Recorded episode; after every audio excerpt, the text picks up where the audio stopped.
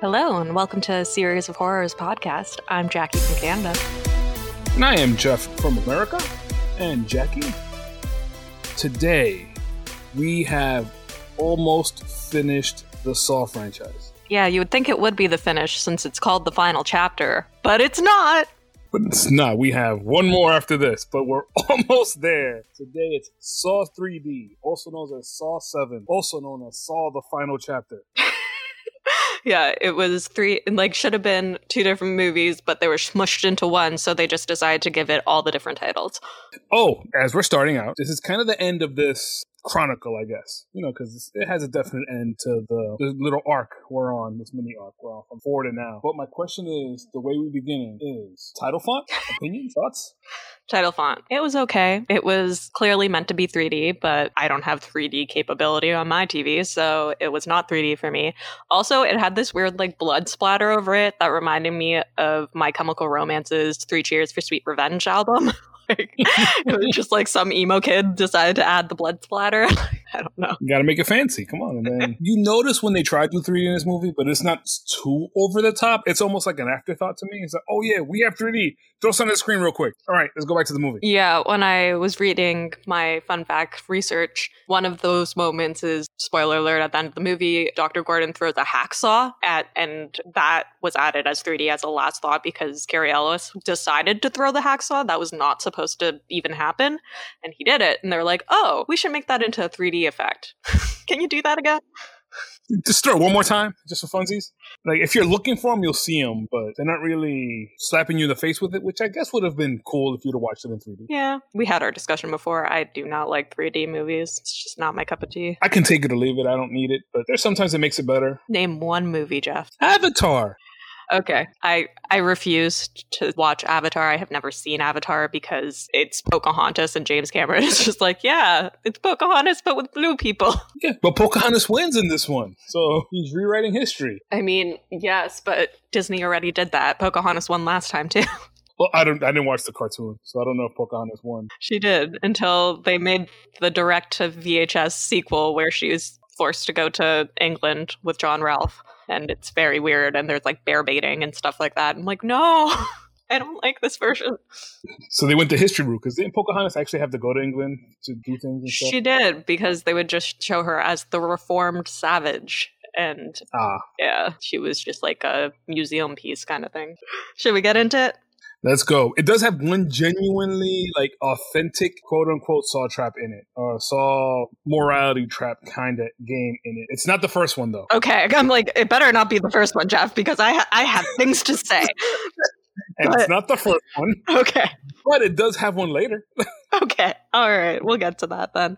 But first, the movie opens with a kind of recap of the bathroom scene and Adam screaming as uh, John reveals that he was the dead body and the game's over, whatever. Then we cut to uh, Dr. Gordon and he's crawling along the hallway floor with his stump leg.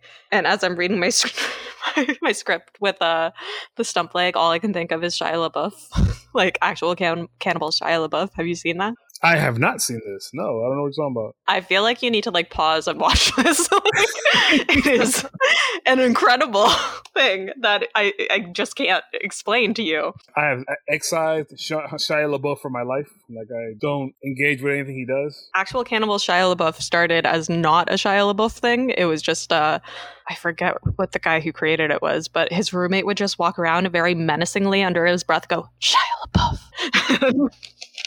So then he wrote like a song about how Shia LaBeouf is actually a cannibal and he's chasing you.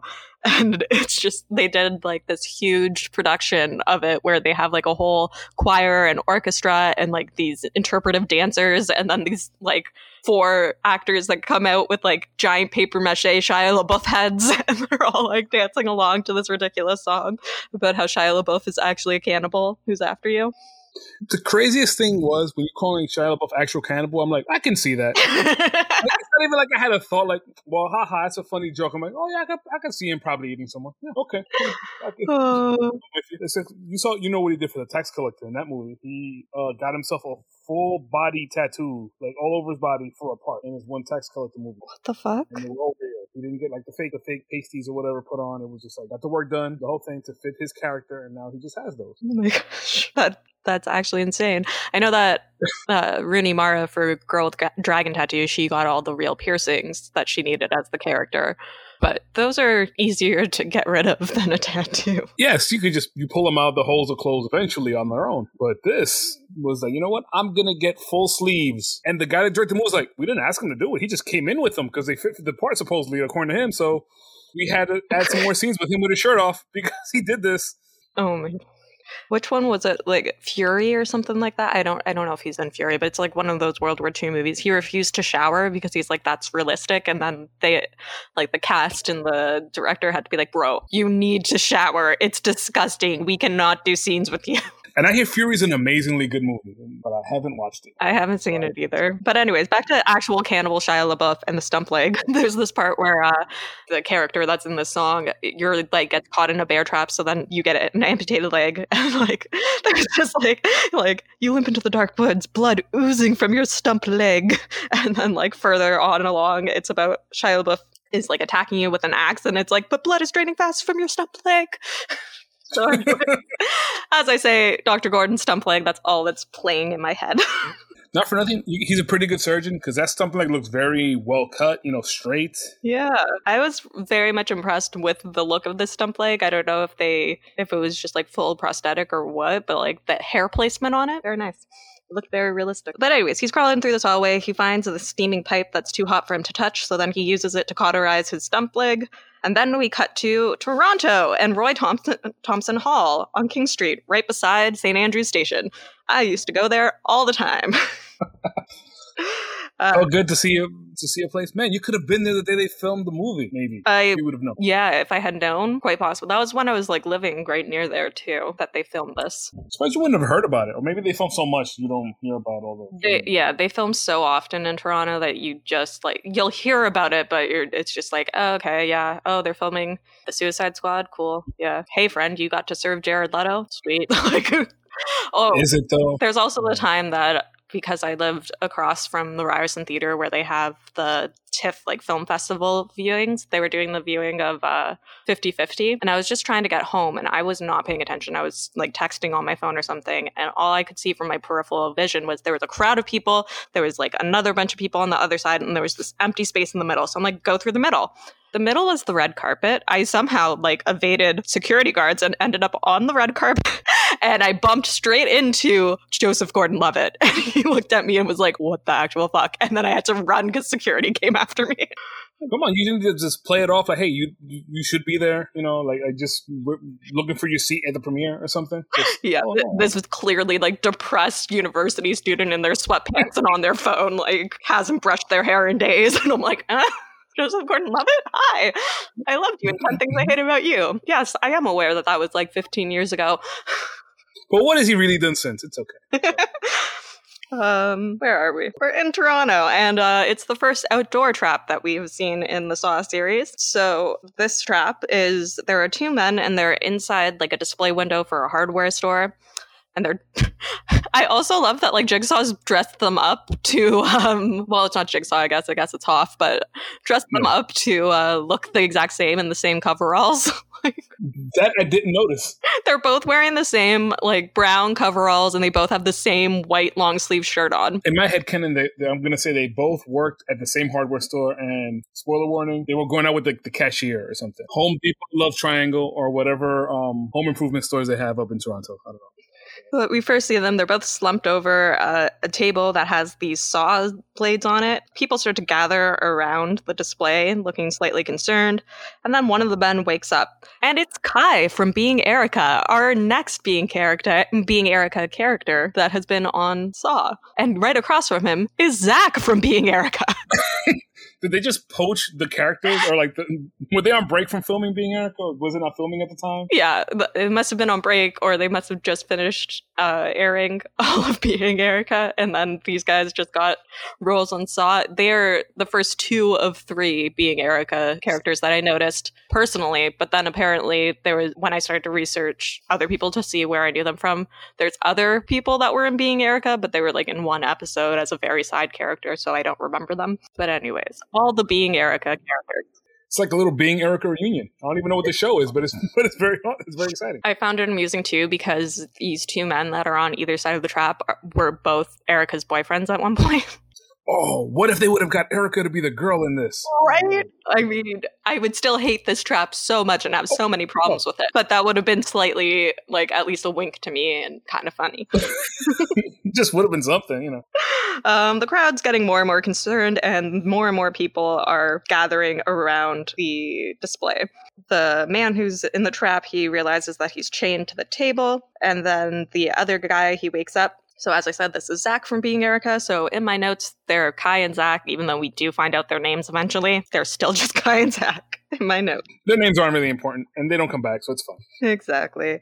Uh, they clearly recognize each other as they both wake up, and then they're asking the crowd, like, call the police, do something, whatever. One woman's on her cell phone trying to call the police, and then suddenly a sheet rips off of the ceiling of the trap to reveal a scantily clad woman chained to the top of this trap. Both Kai and Zach call her baby, and then we find out her name is Dina. Uh, also, we can see here that there's like a loudspeaker attached to the trap, and their voices are being like projected out into the street for everyone to hear. One woman begins trying to break the glass of the display case with her briefcase, but it's not working. And then Billy the puppet just rolls on out on his tricycle, all they see me rolling, they hating. he is riding dirty, so I guess that makes sense. It's just he starts this whole Billy the puppet thing. I guess it's not tape time; it's just Billy the puppet time. I, well, I guess it's a tape because you know it's not maybe the tape's inside Billy the puppet. I'm not sure, but I guess it's still tape time. All right, so he says, "I'd like to play a game. The same woman has played each of you for a fool, manipulating your love for her and causing nothing but pain." Her fun and games pushed you both to break the law to fulfill her material needs. She's toxic, and you're slipping under. No, um, that, that worked. Today, all of your transgressions will be made public. Dina's crying out that Billy the Puppet's lying, specifically to Kai, not to Zach.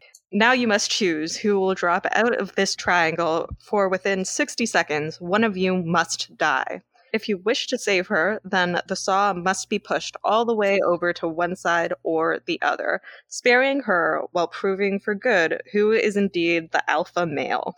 Are you both strong enough to walk away from what is destroying you? Or will you fight one more time for the heart that binds? You have 60 seconds to decide. Live or die, make your choice.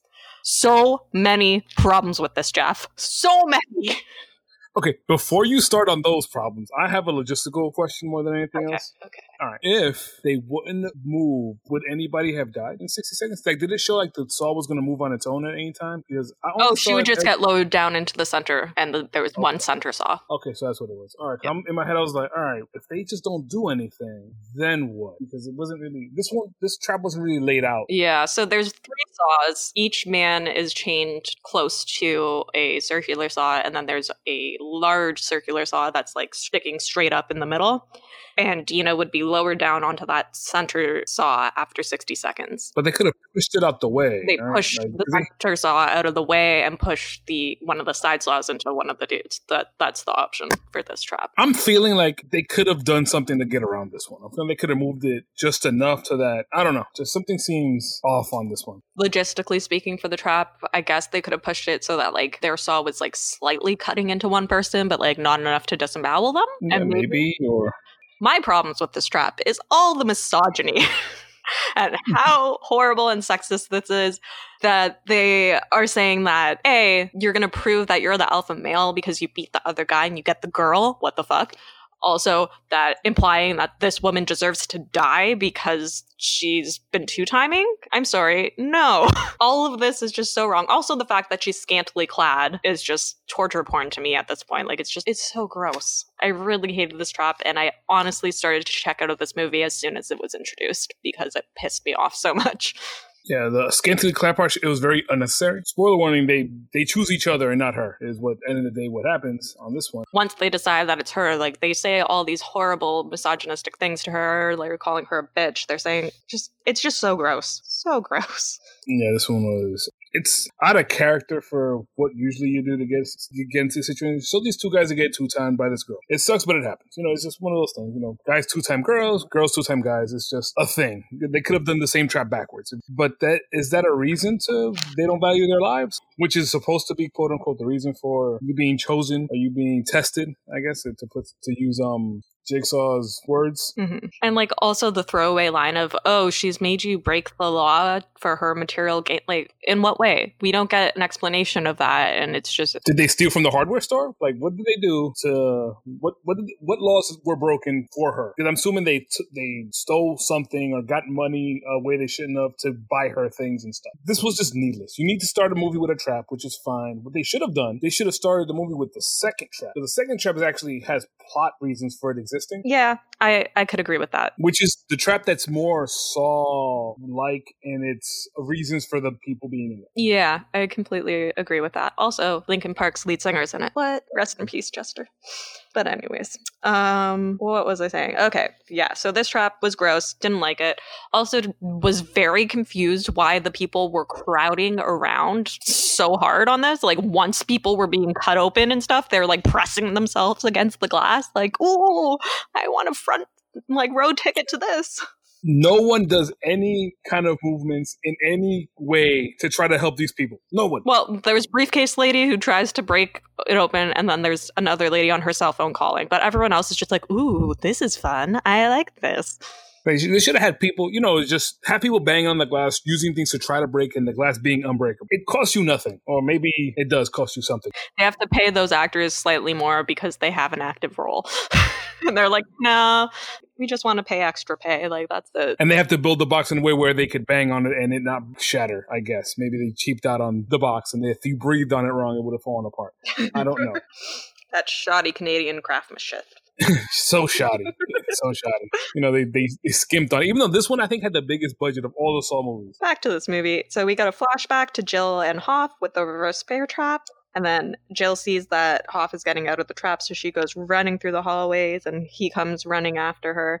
She hides, and then we see him wrapping up his hand and his face with a towel, and then he walks away and enters his new little shop of horrors where he's sewing his face shut and uh, watching the news. Is that his like shipping container of horrors, really? Yeah, I guess it's like a shipping container that his shop is in, something like that. Yeah. I, I couldn't really tell what it was, slightly bigger than a shipping container. But, anyways, my question is how much time has passed? Because on the news, they're talking about Will's body being found and all this stuff didn't he just leave the trap where Will died? It might have jumped around with time. I'm guessing maybe a day ish, or has happened since the first has passed. I should say since the first one or since the last one. So he took a full day to go and sew his face back together. You know, he had to get groceries and. Um, he need to he needed to go to the docks to where the shipping containers are. You know, it was you know it was a he needed to pick up supplies in order to sew his face. To sew his face. Yeah, that Toronto traffic, it will kill you in the end. There is some mourning. I lost my cheek. You know, I'm, I'm, mourning the loss. Is it me, or is like the reverse bear trap becoming like a new character in these movies? I know. It's just it keeps coming back. They slowly were working towards it actually killing someone. They're like, okay, first one gets free. Next one mm, kind of gets free, but like is maimed in the process. Last one, I didn't like that happening to the last person.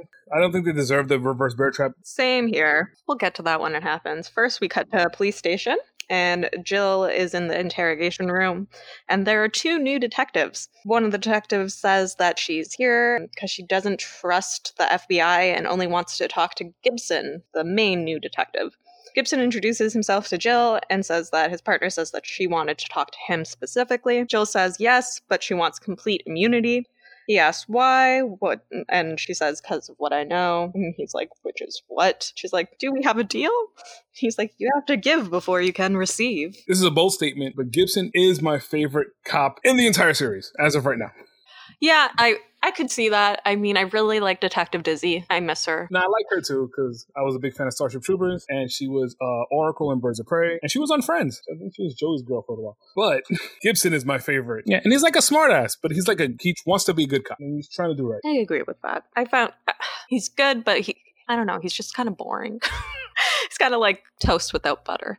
Uh, Think about the cops we've had this movie. We had Crazy Tapp, you know, talking to Sing from Beyond the Grave. Which was very amusing. I mean, not a great detective, but an interesting man.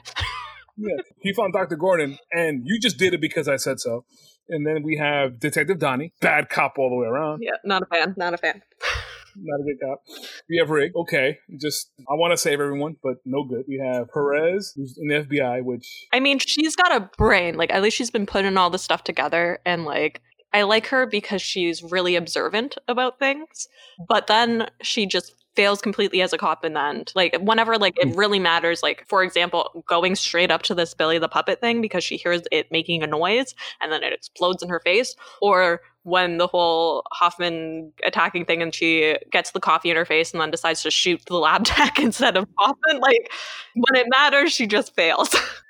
yeah, she's no good under pressure. You know, it's just no good. When the chips are down, don't call Perez. She has top 10 stank eye. Stank, her stank eye game's on point. He gives side eye and just dirty looks all day. Man, yeah, I would hate to do her wrong because that stank eye would be horrible. We have her partner, um, Strahm, wound a little bit too tight. Yeah, that's fair. I, I wanted to make the same comment of Strahm as we did with Tapp of talking to himself constantly in a room with a raspy voice he's at least like he's narrating his own story, which is fine. Sing, uh, a Tapp is just talking to Sing the whole. I guess Sing was a good cop for the, the ten minutes we had him.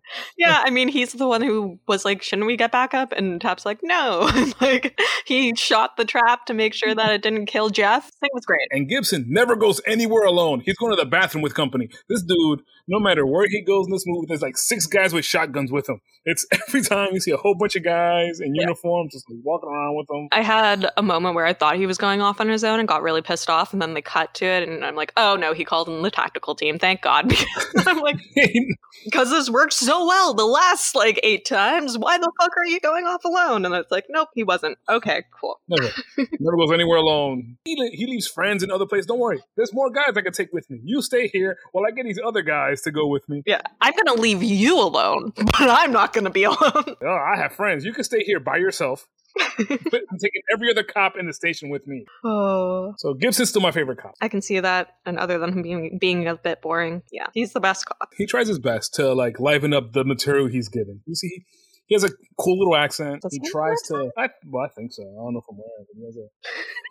He, he seems his the way he speaks seems out of place to everybody else in the movie. So I'm guessing he's from somewhere else. Like he speaks differently than everybody else. Or maybe he's like Ryan Gosling, who's from Canada, but like created his own accent so that he would sound cool when he was a child, and now he just doesn't know how to speak without it.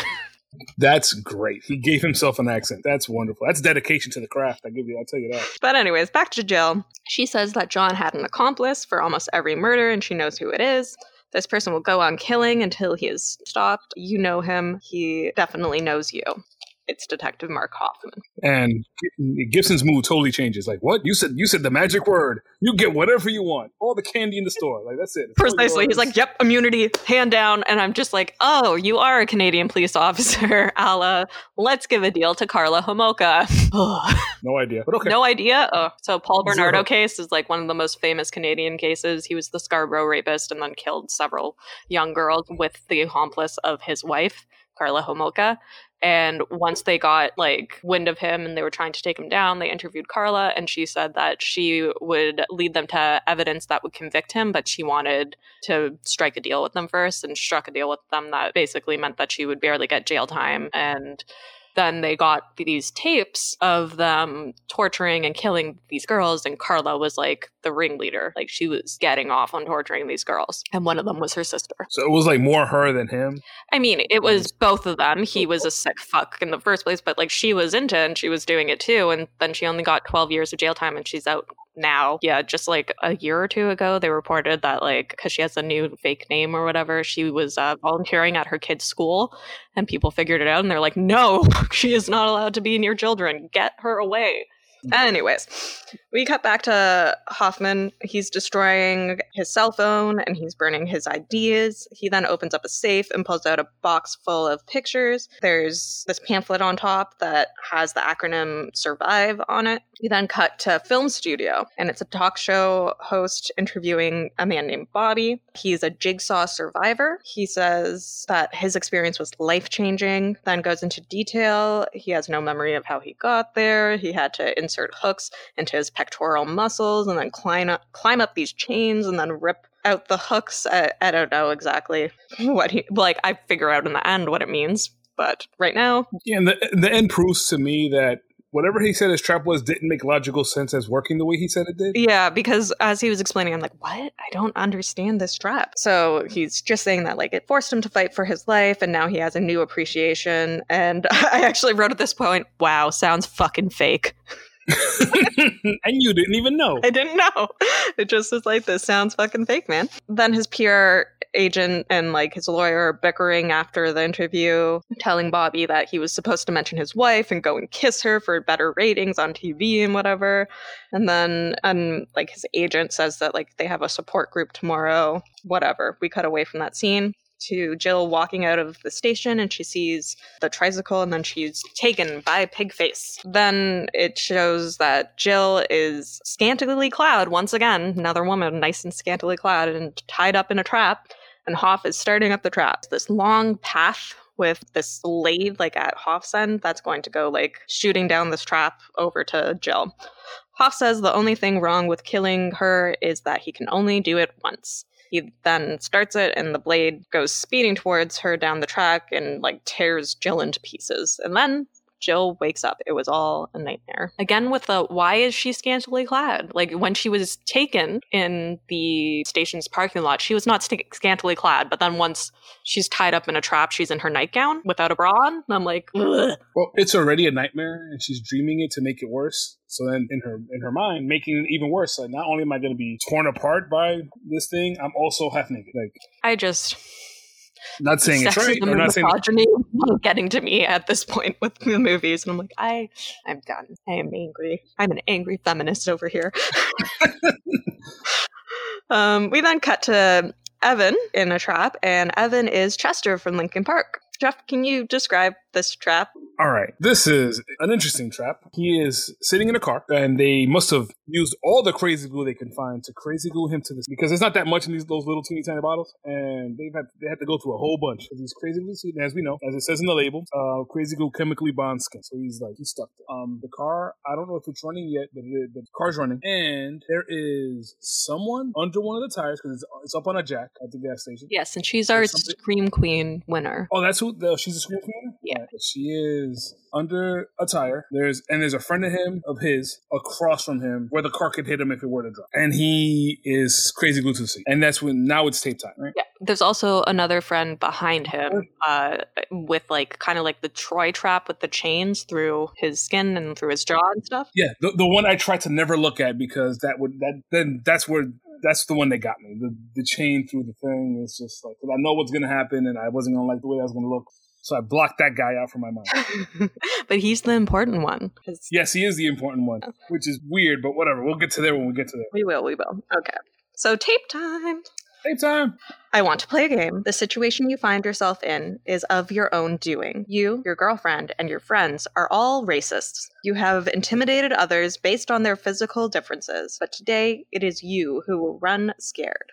Your pathetic friends follow your every word, Evan. Therefore, you will be the only one capable of saving them and yourself. In 30 seconds, the jacks holding up this car will fall setting off a deadly chain of events. In order to stop this from happening, you must tear yourself away from the seat to which you are glued. Then you must pull the red lever before you. But no act comes without a sacrifice. You've judged others by the color of their skin, and today, Evan, you will learn that we are all the same color on the inside. Live or die, Evan. The choice is yours. So the timer starts as soon as the tape ends, as does the engine. The engine actually starts now.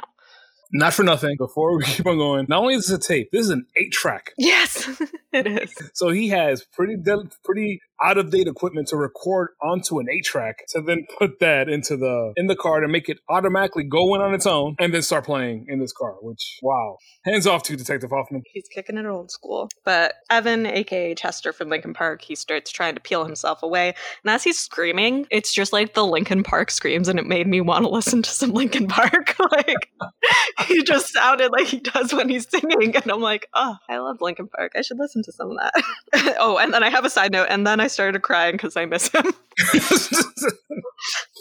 oh, yeah. Okay. He fails to reach the lever, even though he tries as hard as he can. The car then falls down. It crushes his girlfriend's head. It pulls the chains and his jaw off of the dude that's behind him. And then the car runs right into the front, the guy that was in front of him, and through the wall. Then it crashes into another car in a lot of a bunch of cars, and Chester is thrown from the vehicle through two different windshields and presumably is dead. Yeah, so this trap was cool because, you know, they have done something. Granted, they didn't, it's not they didn't value their lives, they didn't value other people's lives, which I get which makes sense. But also, which is counterintuitive to how the rest of the movie goes. This one actually had a way out if he would have hit the lever, I guess. Well, I'm, I'm assuming probably not, mm-hmm. but because we need this to happen for the rest of the movie to continue. Because if he would have got out and saved, you can't have the rest of the movie. Yeah, exactly. So I'm sure that this was an impossible trap in one way or another. Yeah, so I just would, if it was an impossible trap, I just would have made him Chester hit the lever and nothing happened, or maybe just the lever rushes the trap into into doing what it's gonna do. You know, something. You know, because you already know he's not. He's they're not gonna make it because they can't make it for the rest of this movie to happen. So might as well have him succeed and hit the trap, hit, hit the lever, and f- still fail. They've done it before. But oh well. At this point, we cut to the Survive support group. Simone's joining. Simone is from was it the last movie or the movie before? The the lady who had to cut off her arm, who was from Scream. It was the last movie. It's the the trap that started off the last movie. Mm-hmm. Uh, she now has a prosthetic arm. You see that there is a camera crew there. My note is, what the actual fuck? then a woman named Sydney is share- sharing her story um, and saying how she suffers from PTSD thanks to the experience. Bobby asked her to tell what happened, and so we cut to a flashback of Sydney hanging off of a bar over her head, and there's another guy who's also hanging in front of her. They're dangling above a bunch of fans, and she hits the dude in front of her, and he falls to his death. Then I have a note because I guess in the trap there was a box of garden gnomes. and I'm like, why is there a box of garden gnomes? This is a trap you say they gave no thought to whatsoever. Like, all right, we need a trap this lady to talk about. They're hung over some fans. All right, fine, let's do this. And let's just put a box of garden gnomes here because they're creepy. no one likes garden gnomes. Let's put them over here. I don't get it. But anyways, cut back to Sydney in present day, and she's saying that her decision made her feel free because he was abusive and she couldn't stop him. It was me or him, and I chose to live. It was the best thing that I that ever happened to me. Simone calls it bullshit, and she's just like, he he had to die for you to leave him. Like, what the fuck? No. I don't have an arm. Yeah. I don't have an arm. the best thing that happened to me, like since this trap, uh, and I had to cut off my arm, is that I get handicap parking at the mall. But um, they should just have the person in the background rim shot, just something because.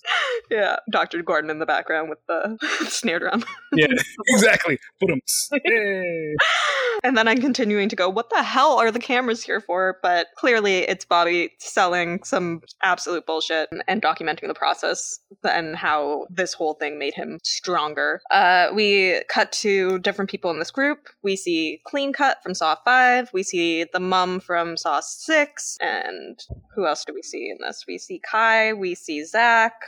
Uh, we see Addie, who was uh, William's secretary. Yeah, we see a whole bunch of people, and the whole time bunch, yeah. Bobby's saying that you know each person eventually found something positive from their experience. He understands that Simone isn't there yet, but we are good, we are stronger. And he starts undressing, and I'm like, what? He's like, I want everyone to have, I want everyone to have a look at something. Winky face. Hey. hey. And then he shows that there's these scars on his chest, and they really aren't that bad of scars considering what he's saying happened to him. And then he's just waxing poetic about the scars and that they aren't shameful and they are a badge of courage. Then he makes some statement about valuing loved ones, which he didn't prior to his ordeal, but since then he's found someone who has truly become his rock he calls over Joyce to join the group from the sideline of all the PR people and the agent and the lawyer or whatever. He's like, My lovely wife, Joyce. And he kisses her like his PR agent had wanted him to do in the first place. And I'm just like, This is grosser than all the gore in this movie.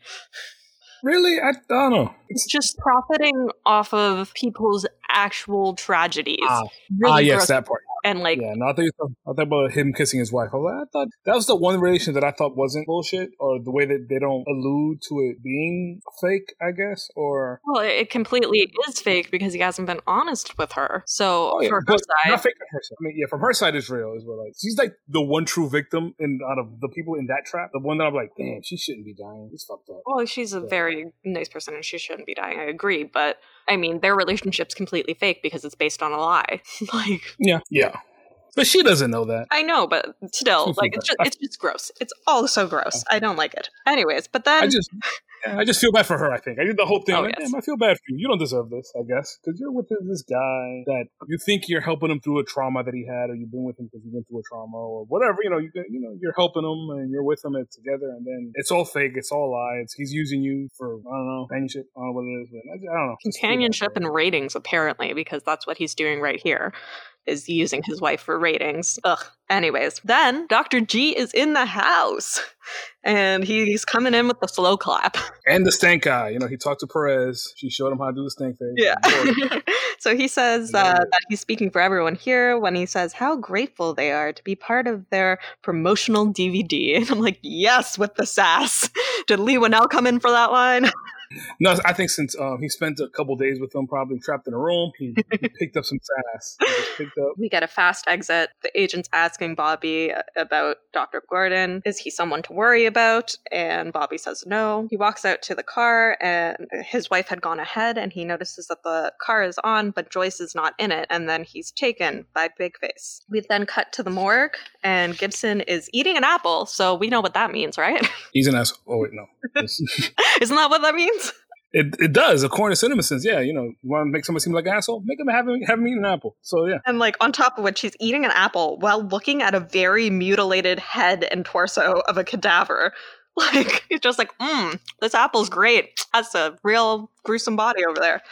They love having corners eat food while they're going over dead bodies. Just like always, they're always like snagging on something while they're cutting people open in movies and TV shows. Make it look like it's a mundane thing for them, even though it's something crazy for the rest of us. Ugh, I don't know. But the coroner hands Gibbs a file and says this should wrap up the weekly. Then he leaves the morgue and he answers his cell phone. It's the other new detective who we don't have a name for yet, but we will get it later. It's Rogers. He's at the junkyard where Chester just gone through his trap, and Gibbs heads over to the crime scene. They're listening to the tape. It's warped from the crash, I think. Like it's it sounds all off. And it's an eight track, so Yeah. Gibbs uh, is asking why these fix and why now. And he's telling the technicians to get the bodies to the coroner to check on like tattoos, skin cuttings, piercings, all that shit ASAP.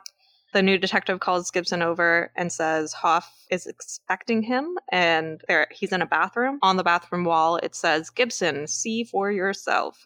And then there's the reverse bear trap on the floor. Gibson says to dust for prints. And then we cut to Bobby. So Bobby wakes up in this metal cage and it says survive on one end. TV turns on. We get Billy the puppet and it's taped. it's tape time. It's videotape time. Videotape time. Videotape time. I want to play a game. You have amassed wealth, fame, and not- no- oh, I can't say this word. Notoriety. Notoriety, yes. Thank you, Jeff. Got I'm it. having a struggle here. Okay. Based upon your story of survival, many have aided in your cause, but few know the truth. You are a liar, and then I have in brackets called it. you and I both know you have never been in a trap, nor have you ever been tested. Today, these lies will come to full circle, and you will learn if you truly have what it takes to call yourself a survivor. The cage you find yourself in will symbolize your rebor- rebirth. So the screen then cuts to Joyce, who's also in a trap. It continues Within the next 60 minutes, you must stay upon the path of learning and traverse a series of obstacles to obtain access to your wife, who you have also deceived. If you fail to reach her before the clock runs out, she will die. Live or die, Bobby. Make your choice. The tape ends, and this, these bright lights come on, and we see that on the stairway there's the words painted Start your life anew. The cage that he's in is attached to like a chain and a pulley system, and it starts pulling him up so that the cage is now vertical. And he gets pretty much, if I remember right, he gets dumped off the cage at this point, right? Um, so like there's a pit of knives that unfolds below him, And then he pulls like a handle that's over top of his head, and then that releases the bottom of the cage. So he almost falls into the pit of knives, but he catches himself on the cage and he clings to the sides.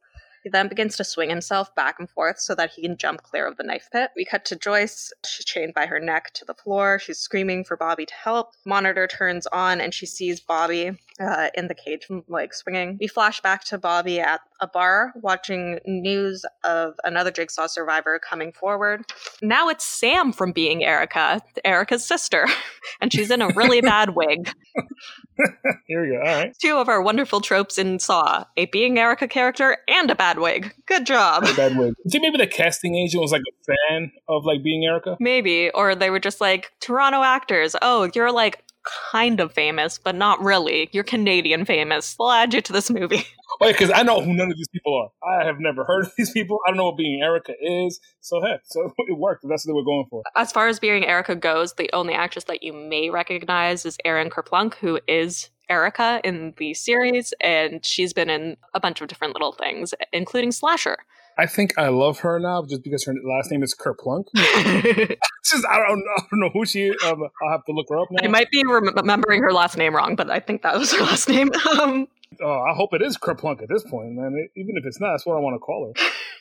But anyways, Sam is here. She has a Dorothy Hamill haircut, and she's saying that the horror she experienced gave her life, as wrong as it may seem. She is better for enduring it. So then we see Bobby's agent guy, like he's sitting beside him at the bar, and he says if they weren't so damaged after, they'd make bank on these stories. We then cut mm. back to Bobby in the trap. He gets up. Sorry, he was able to jump clear of the knife. So he gets up and he runs up the stairs. The doors say, Understand your problems. He begins following a pathway that's painted on the floor. We cut to Gibbs. He's putting the reverse bear trap on a table in Jill's room. So, so many questions here. A, why does he have evidence that he's just handling barehanded again and bringing to a potential uh, suspect's house and just dropping it on the table in front of them. Hmm? Well, she already has immunity, so they would have used that against her. Because at this point, he's like, We found your fingerprints on this. What does that mean? Like, I knew I shouldn't have trusted you. You looked crazy from the moment that I saw you. Blah. And I'm like, What is happening here? You, like, come on, you can't lie to, to, Gibson. He gets mad. You know, he, his feelings are all in it. You hurt his feelings. I just, like, are there any good cops that are looking to get a proper conviction in the city? Any? Because, like, mishandling evidence again. Well, he only cares about getting Hoffman. Anyways, Skip says that a real it's a real clever design. Was it Jill's or her husband's? And Jill's saying that everything was him. Skip says that her fingerprints are all over it and it was left for him at the crime scene of some other victims. But when you told me Hoff had it in for you, you didn't mention it was because you tried to kill him. I love the look on her face when he says that, when she he says that, because she's like, oh, well, you know, womp womp, you got me. She's like, I already have immunity, bitch. exactly. She's like, hmm. she just like shrugs, like, well, you know. Yeah, and so Gibbs is like pacing and calling Jill crazy. Then I have the note, bro. You're the one who's acting unhinged here. Jill says that Hoff could could find her here Gibbs dismisses her, says it's a safe house, leaves the room that has a curtain for a doorway instead of doors. so many questions. But on the other side of the curtain is a desk with a female detective like sitting at it. She brings Gibbs a DVD that's labeled Play Me, and she says that it was sent to the house addressed to Jill. Hoff knows our location. New detective, aka Roger, calls Gibbs, says there was a small explosion in the car at Chester's crime scene. Then there's a huge boom and a bigger explosion goes off. I have the note, run away from Monty Python. Gibbs tells them to bring in the bomb squad and stop touching things. We then cut to uh, them playing Hoff's DVD, and it's tape time, but DVD time this time. Yeah, I don't, I don't like the Hoffman t- DVDs. He doesn't have the flair Jigsaw does for these things. All right, DVD time. Hello, Gibson. Been a long time. What I want is simple. Give me Jill Tuck. You're protecting her despite the fact that she had direct knowledge throughout, which makes her complicit in every death. I'll make a, you a deal. Give her to me. The game stops and no one else dies. If not, everyone dies, and you'll be to blame. Make your choice. The clock is ticking. Gibbs says, bring Jill to the holding cell at the station, lock it down. No one gets in without his authority. We then cut back to Bobby. The next door says, redefine your priorities. He enters and the lights turn on to reveal the bitchy blonde PR agent in a straitjacket inside some sort of trap and she's screaming for help. You want to explain this trap? I'm not a fan of this one, but okay. Um, this one, she is she's like in a cage with collar around her neck, so she can't move. Something like a straight jacket on, so she can't move her arms. And there are jagged pipes. They're refined up to a point, four of them pointing at her neck. Point of this trap is um, they really try to lay down the hear no evil, see no evil, speak no evil thing on, on these traps. I also really hated because it's very over the top and hokey. Like you're really beating us over the head with this one. And it's funny, I didn't get it until the third trap when he's like, she he didn't see no evil, so now he can't speak or some ridiculous stupid. I got it right away. I'm like, oh my god, are you going to do this for every trap? Uh, so because she could see what he was doing, she decided to speak lies or something. Well, we have the tape, so, so okay. Say yeah, the tape in a minute. But before we get to the tape, so the way the trap works is if she speaks, the the, the jagged pipes get closer to her neck, skewers, your neck. Skewers. I was trying to give you another word. like skewers, but they have like they're pipes because they're like there's like a hole in them, right? Yeah, it's I know. Like, they just dive into her neck for killing purposes. Oh, she swallowed a key that's in her stomach, and the way to pull it was with a fish hook, which pulling the key was going to destroy her insides anyway, so she was not going to survive this trap. No ifs, ands, or buts. Anyway, tape time. tape time. He finds a recorder in the room. Written on the wall says, Play me. He plays the tape. Before you is one of your trusted colleagues. She has been your publicist for years, knowing your lies, but choosing to speak no evil. She has been richly rewarded for for her words, but today she will be rewarded for her silence. In the x ray, you will see a key, the key to Nina's survival, which will shut off her device. But there's a catch. You have one minute to pull the fishhook from her stomach and unlock her device, or else the four spikes will penetrate her throat, silencing Nina forever. Remember, the spikes will also advance each time the decibel level in this room rises above a whisper, killing her even sooner. Will Nina live or die, Bobby? The choice is yours. I would say the choice is more Nina's, but anyways. And then he he gets mad at her for yelling. Yeah, she just keeps on screaming like no like right from the start. As soon as the tape like it plays and it's like the decibel level, and she's like.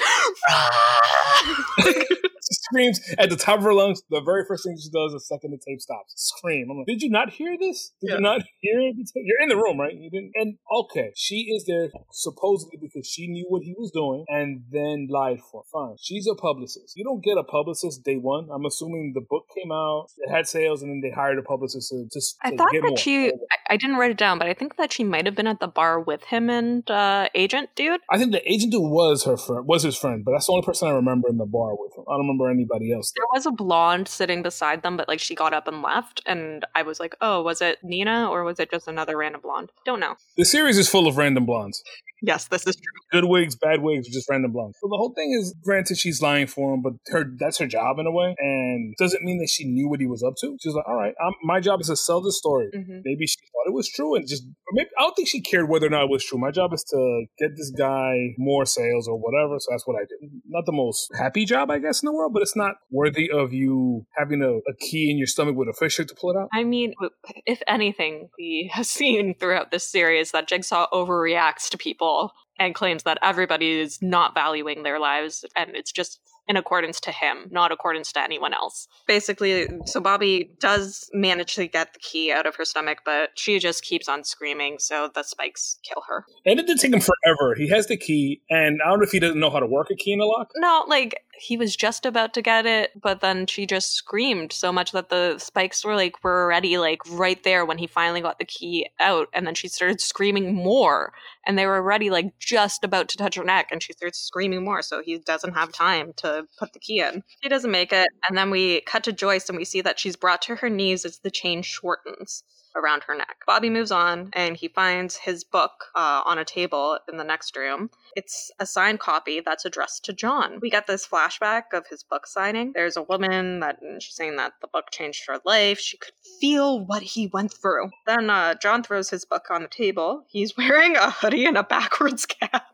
And I was like, really, John? Like, it would be less like obvious if you were wearing your robe right now. Like, you do not look like you should be wearing this and nobody knows who he who he is anyway at this point. Yeah. Oh wait, no, they they would. Yeah, they would because it's a book about Jigsaw stuff. oh, you look so suspicious right now. This this is how normal people dress, right? Normal people dress like this. They wear hoodies and hats, right? That's the way it is. I'm not sure. I'm always in nice velvet and silk robes in my house, so I don't really know how people dress in the real world. John makes the observation that Bobby has army of people working for him. He asks if uh, he sees anything wrong with it, and then subtly accuses him of lying, then goes just full into it. And the agent tells John that he needs to move on. John takes off the dust cover of the book and he says it's a nice picture, but I don't need it. We've met. I think they would, if somebody act that creepy at a book signing, I think they would have called security at least. Is like, uh, do you know in ancient Egypt, if you lied on the public record, they would take you to the quarry and murder you. Yeah. No, I didn't know that. You should think about that maybe. You know, that's what should happen to liars, I think, I believe. Yeah, John is anything but subtle. Like he just ratchets up the like the the creepiness to eleven. He's not really wilding out, but he's just like, at eleven, just like so liar. How's it feel, liar, to lie in his lying book? He's just like pointing, liar, liar, pants on fire. Anyways, we cut back to the morgue. The crime scene guy says that the coroner needs to start processing the junkyard victims as soon as possible. We then cut to the station upstairs, and Gibbs and Rogers are looking over the Hoffman DVD. Gibbs points out that there's this statue of an angel behind Hoffman, and he says that he knows it from somewhere but can't place it. The female detective says that she's got something. We might know who is in the, the game. This was just sent to us. It was taken from a security camera downtown. The guy's name is Bobby Dagen, uh, a jigsaw survivor who's milking it on talk shows. His wife and handlers are also missing. You then cut back to Bobby following his painted path to the next door that says, Verify your self worth through commitment. Bobby enters and can hear a woman crying, and he's calling out and he's asking if it's Joyce. And all I could think of was just friends, like mom. Hello, Joyce. Hello. Oh, how did you get to Joyce's? We he finds out that it's Suzanne, his lawyer. She is strapped like to a gurney, more or less. And no thought was put into this because she is a lawyer and I guess she hears evil and doesn't speak it or something. I don't know what her thing is.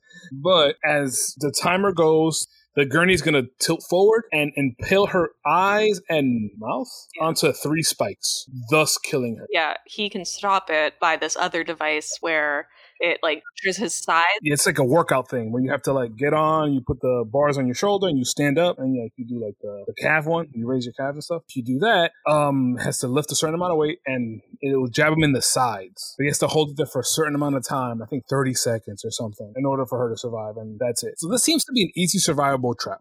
Billy the puppet comes crashing through a window. The Puppet jump scare. Yeah, and probably a 3D effect. He then, you know, has his inner puppet tape time.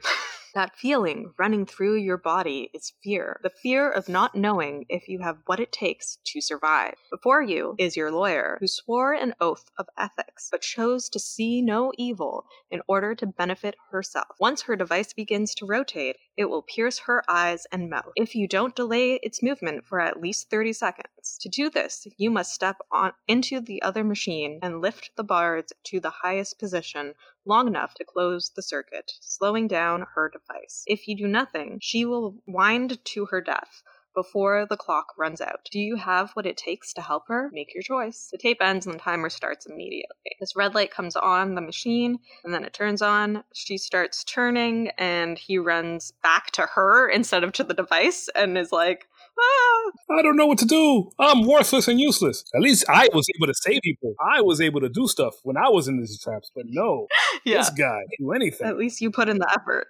I did. I But- tried, you know, and I got one, but and I got one. But no, not Daniel or whatever his name is. Benny. this is Bobby. I don't know. But Bobby, yeah. for those of you that may have missed it, Jeff was one Wait. of the victims. yeah. Jeff was a victim in part three in his trap. Yeah, so I'm saying me. Our actual Jeff from America here was not in any saw traps. Don't worry. No Jeffs, no real Jeffs were harmed in the making. None un- un- until you guys get your funds together and send Jackie and Jeff to the Saw escape room in Vegas. and then I will promise that I will sacrifice Jeff over and over again. And then it'll be the Jackie podcast on her own. You know, much like Leigh Whannell, I'll just get my other Jeff. Get away. I'll, I'll hold auditions, open auditions for all Jeffs. Most like horror movies. Uh, so Bobby fails to be able to lift the bar for long enough, and therefore the lawyer is pierced through her eyes and mouth. We then cut to Joyce, and her chain shortens again. The door opens behind Bobby and he heads on. All right, now for, before he heads on, this trap, you know, he has to go on this thing to lift up this weight and hold. All he has to do is hold it with his legs for 30 seconds. And while he's doing that, he is getting jabbed in the side with another spike, I guess, which wouldn't feel pleasant, I'm sure. It seemed very, very, very doable, unlike almost any other game slash trap in the six movies before this. Yeah, I completely agree. Like it was 30 seconds of pain, don't get me wrong, but it wasn't like it was not like you saw the thing jabbing him or electrifying him or something that would make it a lot more uncomfortable to hold. Mm-hmm. But people, hell, two movies ago, somebody used a circular saw up halfway up their forearm to get some blood out, and they were able to do it. I mean, as Simone has already told him, she had to cut off her fucking arm, okay? He has handicap parking privileges. Damn it. But we cut back to Jill. She's now in a cell at the station. Uh, and her cell is very nicely decorated. She she brought sheets from home. she has all of her comfortable things around her. It, she's having a great time. Yeah, like little knickknacks and stuff. Like she, you know, she really decorated this thing. Like she, maybe she was moving in. Yeah, she's like, you know, until Hoffman's dead, I'm just gonna live here, and it's gonna be a great time. Gibbs asks her if she knew Chester from his picture. She says that I've seen him on TV, but I don't know him. No, it wasn't Chester. It was um Bobby. No, I, I, I paused it and I looked at the picture, and it was most definitely Chester from Linkin Park. It wasn't supposed to be because why would she know Chester from TV? I don't know. Unless she knows, unless she's a fan of Linkin Park, then maybe. It looked like Chester. Bobby makes sense because you know he's on a book tour and on TV. Yeah, on that TV does shows. make sense. I don't know. I paused it and I'm like, who is the picture of? Oh, that looks exactly like Chester. Okay. Does Bobby look like Chester? Maybe I just in my heart I really wanted it to be Chester because I love him so. That is my guess. That, that is where I'm gonna go. That- Like, yep, I'll believe it. Okay. She asks, I mean, sorry, Gibbs asked if uh, John knew this man, and she says she doesn't know. Then we're back to the like bullpen of the station. The female detective says that Hoffman sent them an email and that they're searching the IP address of the file video. And we have another tape time, although without the tape. yeah, DVD time. Yeah, M- MP4 file time. yeah, MP4 file. Yeah, MP4. Yeah, nice little, nice little name it as MacBook Pro. okay. Once again, we're at a moral crossroads. I don't blame you for not giving me Jill Tuck, but you shouldn't let an old grudge cloud your judgment. Look to where you're being led. Look beyond the crossroad to the clear dawn. Do you see it? Gibbs says that he gets it immediately. Let's go! We then cut to Bobby. The next door says, Ignore your detractors. He enters. There's barely any floor. It's just like a couple of beams and stuff, and like we can see through to the floor underneath them. Does that make sense? Yeah, like it's uh, they're on a second story. Then then the, the factory, whatever building they're in, they're on the second story, on the second floor, and there is no floor under them. So we see we see the first floor. Exactly. His agent is on the opposite side of this hallway. He has some sort of device that's over his eyes on his head and is attached to a chain. Bobby immediately tells him not to move, and then he sees that there is a tape layer. Yeah. This is the most checked out of all the traps. Like the writer said, I'm just checked out. So um, he's blindfolded and can't see and has to walk over planks to live. Yeah. Oh, that's good enough. Fine, whatever. Let's go. This was a really dumb trap, and also Bobby's way of working it is really dumb, but we'll get to that. So, the tape. Across from you is your closest friend. He knows all your sins, yet he acts as though he hears no evil. Today, what he hears will be the difference between life and death. Bobby, you must help Cale walk over the planks and get as close to you as possible. Find your own way across the beams to the key. You must get it um, mm-hmm. over the last span between you. If the noose around Cale's neck is not removed within 60 seconds, a winch will be engaged and your secret will be left hanging. Does Cale live or die, Bobby? The choice is yours. So Bobby starts instructing Cale where to step while he makes his way over to him as well. And Bobby is like barely trying to make his way. Like it's just like really, he's taking forever to walk when he's the one that can see. And then he also directs He takes like the worst route. The worst route. Worst route. Like, and also directs Cale to the ros- worst route. Like, so Cale gets across the first beam, and then instead of telling him to step slightly to your left or right, I forget what it is, to go across the plank that clearly is strong, like it's a beam, versus a two by four that's been like placed there. He's like, no, just walk across the two by four that will clearly not hold your weight. it's ridiculous. This is like there's no thought into this. The 3D effect this hero quite quite a bit, quite a bunch because he's still falling. He's, see things swinging. Uh, long story short, they don't make it. Yeah, well, like, so K- Cale, like, walks across this 2x4. It breaks. He almost falls to his death there, but he is able to grab the beam that I said he should have walked on. Bobby gets the key, and there's eight seconds away. And what he decides to do, instead of, like, trying to get to Cale so that he can undo his lock, he throws the key to the guy that is blind. And it's a good throw because it hits him right center chest. Perfect. Sure, but he can't fucking see, Jeff.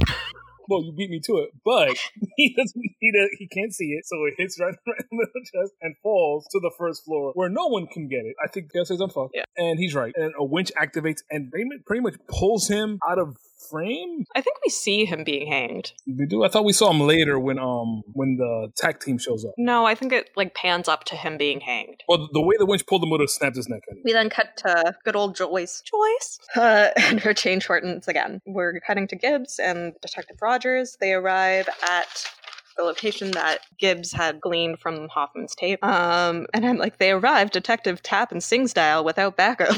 like, don't know why they decided to do this. But anyways, yes. So they find the angel statue that uh, Gibbs had recognized from before in the video, and then Gibbs says that years ago uh, he was sent there, and he remembers this like place because this is where Hoff saved his life. So he was a beat cop. He responded to a distress call that brought him here. This was like a flop house for junkies. We then see in the flashback that a homeless man sneaks up on Gibbs and attacks him. He gets his gun. And then Hoffman comes up behind him and gets the guy to drop the gun, but then he shoots him in the back in the head, anyways. Hoff says that next time you shoot first and you owe me to Gibbs. Uh, Gibbs says that he reported Hoffman for brutality and that instead of getting reprimanded, he got a promotion. Gibbs then transferred to internal affairs and he busted three of Hoffman's guys, and Hoffman said that he'd get him back. Then uh, the place that they're in, this abandoned building, was called Crossroads uh, Manufacturing before it closed. The man he killed was released from Clear Dawn Psychiatric Hospital when the state shut it down. Thank you, Reagan. Anyways, another abandoned building. Gibbs says that's where the game is being played and sends Detective Rogers back to the station to watch over Jill, and he goes off to check out the building. And I thought this was the part where I thought that he went off by himself to go check out the building. I'm like, not again. When has this ever helped anyone? But no, he he did call in a tactical team. Good job, Gibbs. No, I thought the same thing, but the seconds and when he leaves his tactical team and goes somewhere else, like, oh, the tech team's already here. He can't take them somewhere else, but there's more guys. So yeah, it was late. I thought the same thing, but at a later scene. Yeah, I, I was like, okay, well then I can use this joke later. I was like, oh nope, he's still called guy. So I'm just gonna, just gonna say the joke, even though it didn't happen. Uh, we cut to Bobby. He's coming down some stairs, and the wall says, "Value your loved ones." There's a timer on the wall, and a TV turns on to a feed of Joyce. They can see each other and they can hear each other, so they begin talking. But then the feed cuts out to Billy the puppet. We get some tape time. Same time. Before you is the door that leads to your wife. However, you must first make a choice. As you may have guessed, your decision will be as difficult as pulling teeth. The lock before you requires a four digit combination. To open, however, if it is access you seek, then the true sacrifice will have to be made. Watch and learn, Bobby. The tape then cuts to a mannequin with teeth, which was the creepiest looking mannequin ever. Yeah. Um, and then uh, the teeth being pulled out with pliers. There are pliers in the room, and there's also a chart on the wall. Yeah, the mouth. Yeah. Yeah, pointing this this tooth and this tooth. Yeah, exactly. The necessary numbers have been etched onto your own teeth. Look to the chart as a reference for which teeth to pull and in which order to enter the digits. Time is ticking down. You must make your decision quickly. He then turns away from the camera and he's telling Joyce that he does not want her to see this. Wouldn't blame her because this is very uh, marathon man vibes. So, Yeah, pulling teeth without anesthetic, not not a fun time. no. we cut to the tactical team that Gibbs has called. Yay! and they're they're entering the abandoned building. We see the knife trap that Bobby first escaped, and we see the screen with Joyce on it. There's a timer on top. It says 17 minutes and 40 seconds. Gibbs is like, the game is still on. I was like, I wish he had said a foot instead. That would have been great. and this tag team is very nonchalant about roaming through this place. Yeah, they have no problems. Just like, let's just burst through doors. No, we have 17 minutes. Let's take our time. I mean, they do have to follow the path along and then also clear each area to make sure that they aren't going to die, which they do. Spoiler alert. Anyways, Game's still on. Bobby is struggling. Uh, there's lots of blood. The team finds Nina. Then Gibbs gets a phone call. It's the female detective. She says that she traced the email back to the junkyard that where Chester's trap was. Gibbs splits from the team to go get Hoff. Then Detective Rogers uh, gets a call as he paces outside Jill's cell. Jill's asking what happened. Rogers says Gibbs got Hoff's location. The game is over. Bobby is struggling. Meanwhile, the team find Suzanne and hear Bobby screaming, and they're like, We've got a live one! Bobby gets the teeth out and uh, he starts putting the combination in. Also, like these numbers were very neatly etched into his teeth. Was this Hoff? Like, I'm wondering how he got his back molars.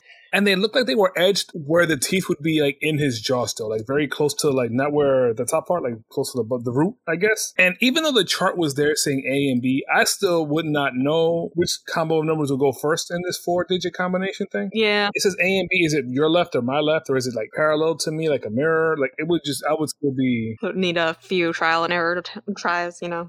Yeah, I would need something, but he gets it in one shot. Good for him. Good for him. He's better at directions than us. um, all right. Bobby makes it through the door. There's still a painted path. He follows it. Gibbs is at the scene. He tells the other cop to, oh, the other cops at uh, the junkyard that they need to grab their shotguns and follow him.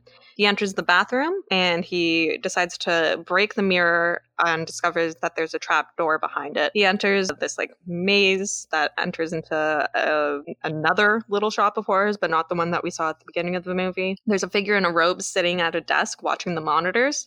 Then we cut back to Bobby. The walls say, embrace every day as if it's your last. He finds Joyce, and then there's electrified wires blocking his path to her. The TV turned on, and. Yeah, new tape time. Yeah, it's a new tape time. Uh, TV turns on, and it's Billy the Puppet. This tape. You have almost completed your rebirth. However, your final task will be your most difficult. The woman before you symbolizes your success. She is your trophy. And again with the misogyny.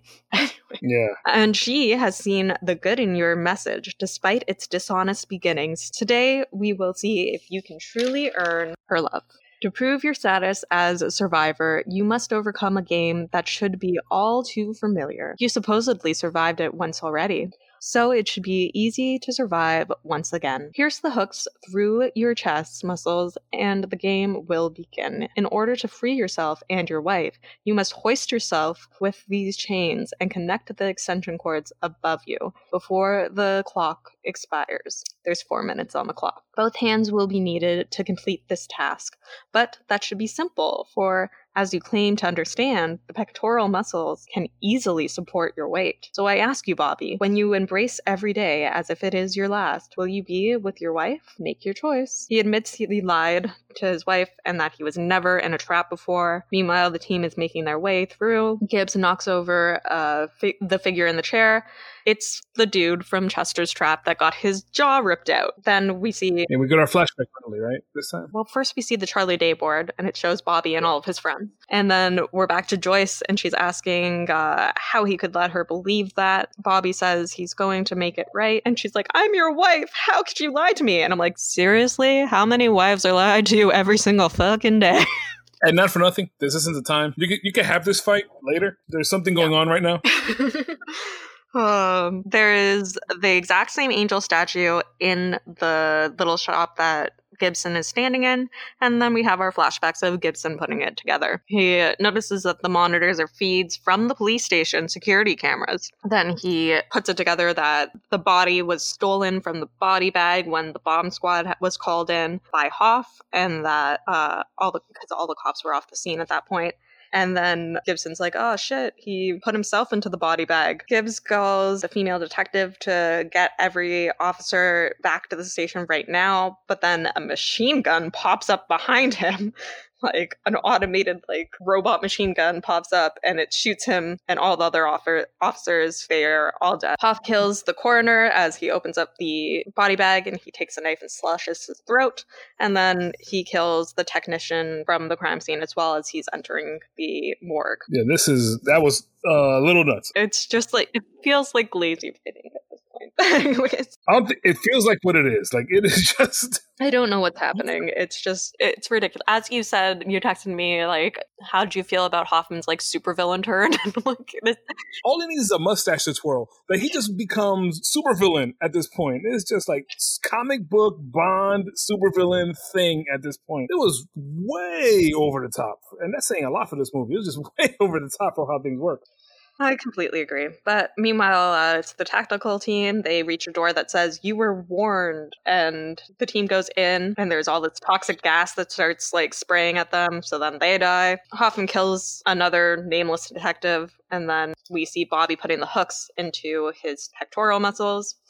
Hoff breaks the female detective's neck, and then he sees that there's the two officers watching Jill. Meanwhile, Bobby is pulling himself up on the chains, and Jill is pacing when there's a knock at the door. Hoff uses the dead female detective's like face. He like holds her up to the door so that the detective or whoever it is opens the door to answer. Uh, he then stabs him through the bottom of the jaw, and then he shoots Rogers through a one-way mirror. Jill grabs something Yeah. sharp her cell, and Hoff gets the keys off of Detective Rogers and enters the cell. And he asks Jill how he looks. Jill then stabs him in the neck and runs and hides. Bobby is almost the extension cord, um, and he starts to try to connect it, but his muscles rip, and the hooks rip out of his body, and he falls to the floor.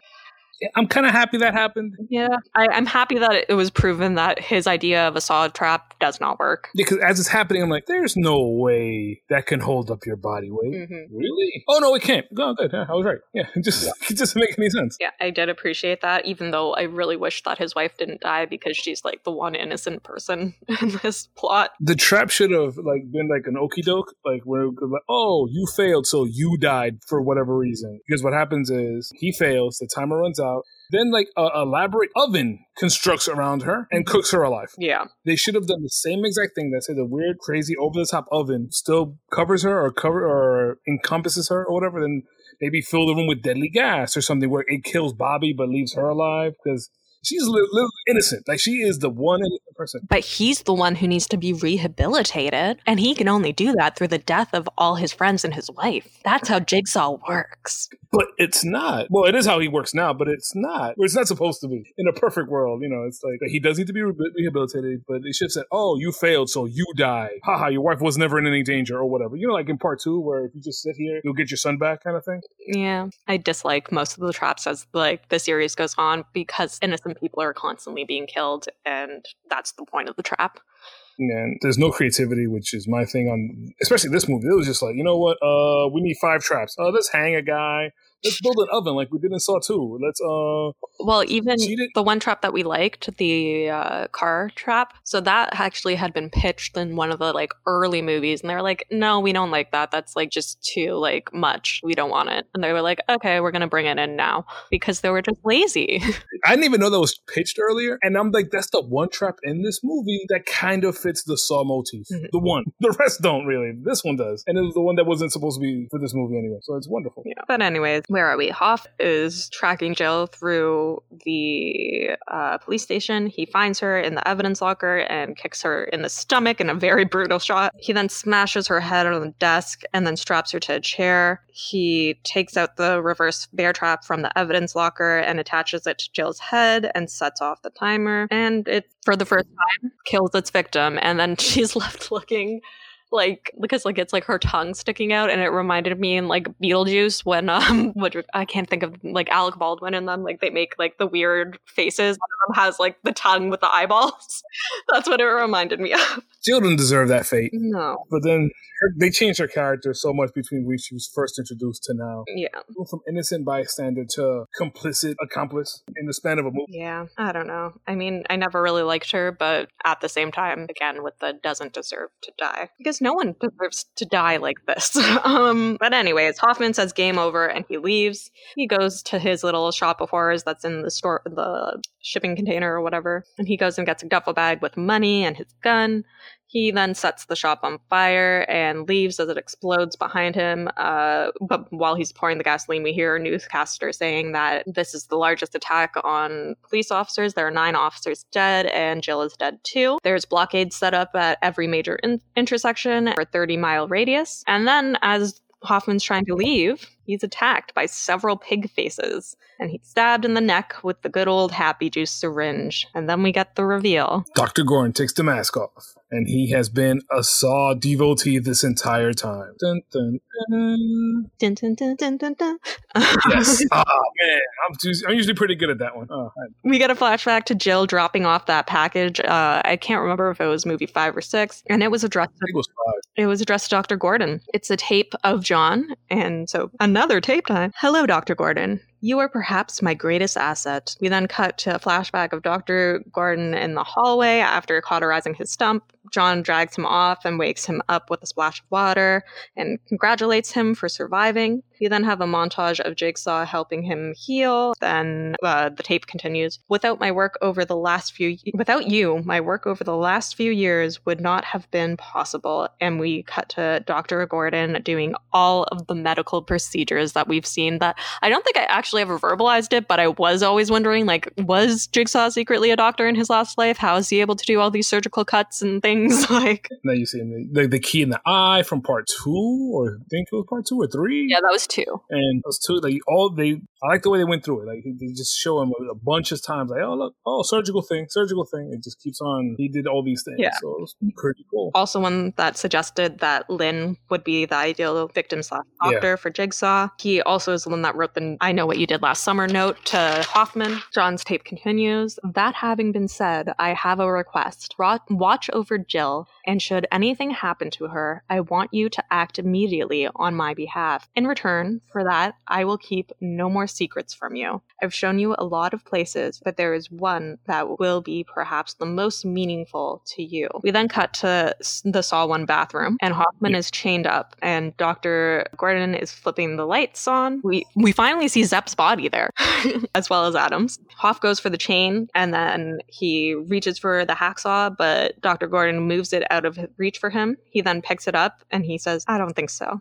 He throws it out of the room and says, Game over, locking Hoff in the room. And that is the movie. Dun, dun, dun, dun, dun, dun, dun, dun, dun. Uh, This is, I don't even know what to think about this movie. There's somebody that likes the series as much as I do. I, and I want to say do. I want to use present tense, I don't want to say I don't like it anymore. These movies, to say they don't hold up to this in-depth scrutiny is one thing, but you just, everything just becomes so much more glaring. The laziness after Leigh Whannell leaves, the money grab, the cash grab of it all just comes back. Like, oh, we're just to sensationalize some of these traps. We're to be very vague and unclear with motivations from here on out. It's just like, we're just to do whatever it takes. And this movie, on top of all, it's like it's rushing to finish. Like it starts off like the traps. Like, all right, we need to hurry up. We need to like, all right, who's pushing you? Like, we need to just hurry up and get to the end of this movie. It barely spends any time on the um, what was probably supposed to be the bulk of the movie. Uh, the Bobby traps. You know, the whole that whole game, which is ridiculous because Bobby, you, you, we know his reason for being there, which is fun, which is what it is, right? He, um, as I think I was telling you before we started recording, I love the idea of someone faking being in a saw trap to make money because that is something that Jigsaw, of course, would have attacked. Of course, he would have done something about that because he is he is nothing if not quote unquote not honor isn't the right word. He's, he's nothing if not thorough about that kind of stuff. Like he would have just been all about like no, you're, you're corrupting my message. There it is. You're corrupting my message. You need to you need to pay for that. Yeah. it's not personal. It, you know, so that would have made sense. Then they dropped the ball at every turn after that mm-hmm. good idea. Ugh. Yeah, I agree. I mean, as I said, like I started to check out of this movie really early, and then the further I got into it, I didn't, I didn't like most things about this movie, other than that concept of yeah, like he's in these traps because he tried to profit on people's tragedies. And that I really didn't like much about this movie. Uh, uh, oh, well, I did like the bookends of Dr. Gordon because, as we've been saying this entire time, I've been waiting 17 years to know what happened to Dr. Gordon. So I did appreciate that, but that's very few things I appreciated about this movie. No, I liked the Dr. Queen of it, but it looked very tacked on, I guess. hmm So, what would you have done to fix it? Oh boy. Ugh, the things. Oh, so many, so many things in this movie.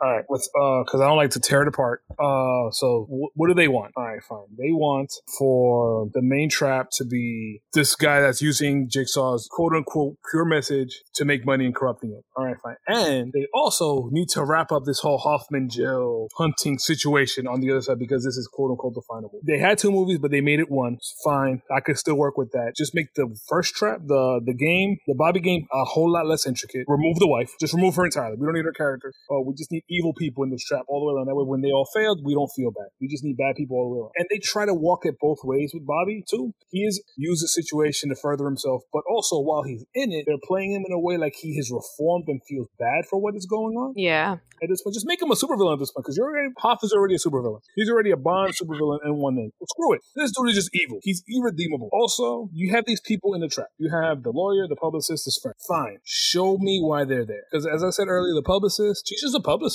She got hired to get this guy bookings on TV shows and sell his book. Mhm. Whether or not she knows the what he's doing is a lie or true is never explained to me. So make and I think you said it yourself. Like you thought she was in the bar scene. Screw it. Put her in the bar scene. Have Mhm. one more scene we're planning it out. Fine, we're gonna make you the guy that does this. I have a contact at a, at a publisher. I do public. I do publicity for a living. I'm a lawyer. You know, whatever. It's a plot amongst these four people. Yeah, there's that's what I was definitely missing from most of the traps is that we get the jigsaw tape of oh they did this thing and it's just like a throwaway line that you could quickly forget like with the first trap of the, the stupid throwaway line of she's made you break the law it's like how did they break the law what did they do can we get any background on these people except for that like this is just a terrible sexist trap like what is happening here and like, Because in part one, they had those little one-off traps, right? They had the, like uh, the guy in the cage. Oh, you, you didn't value life because you tried because you cut yourself. So now you have to cut yourself to live. All right, fine. You don't need a lot, Yeah. but you need something.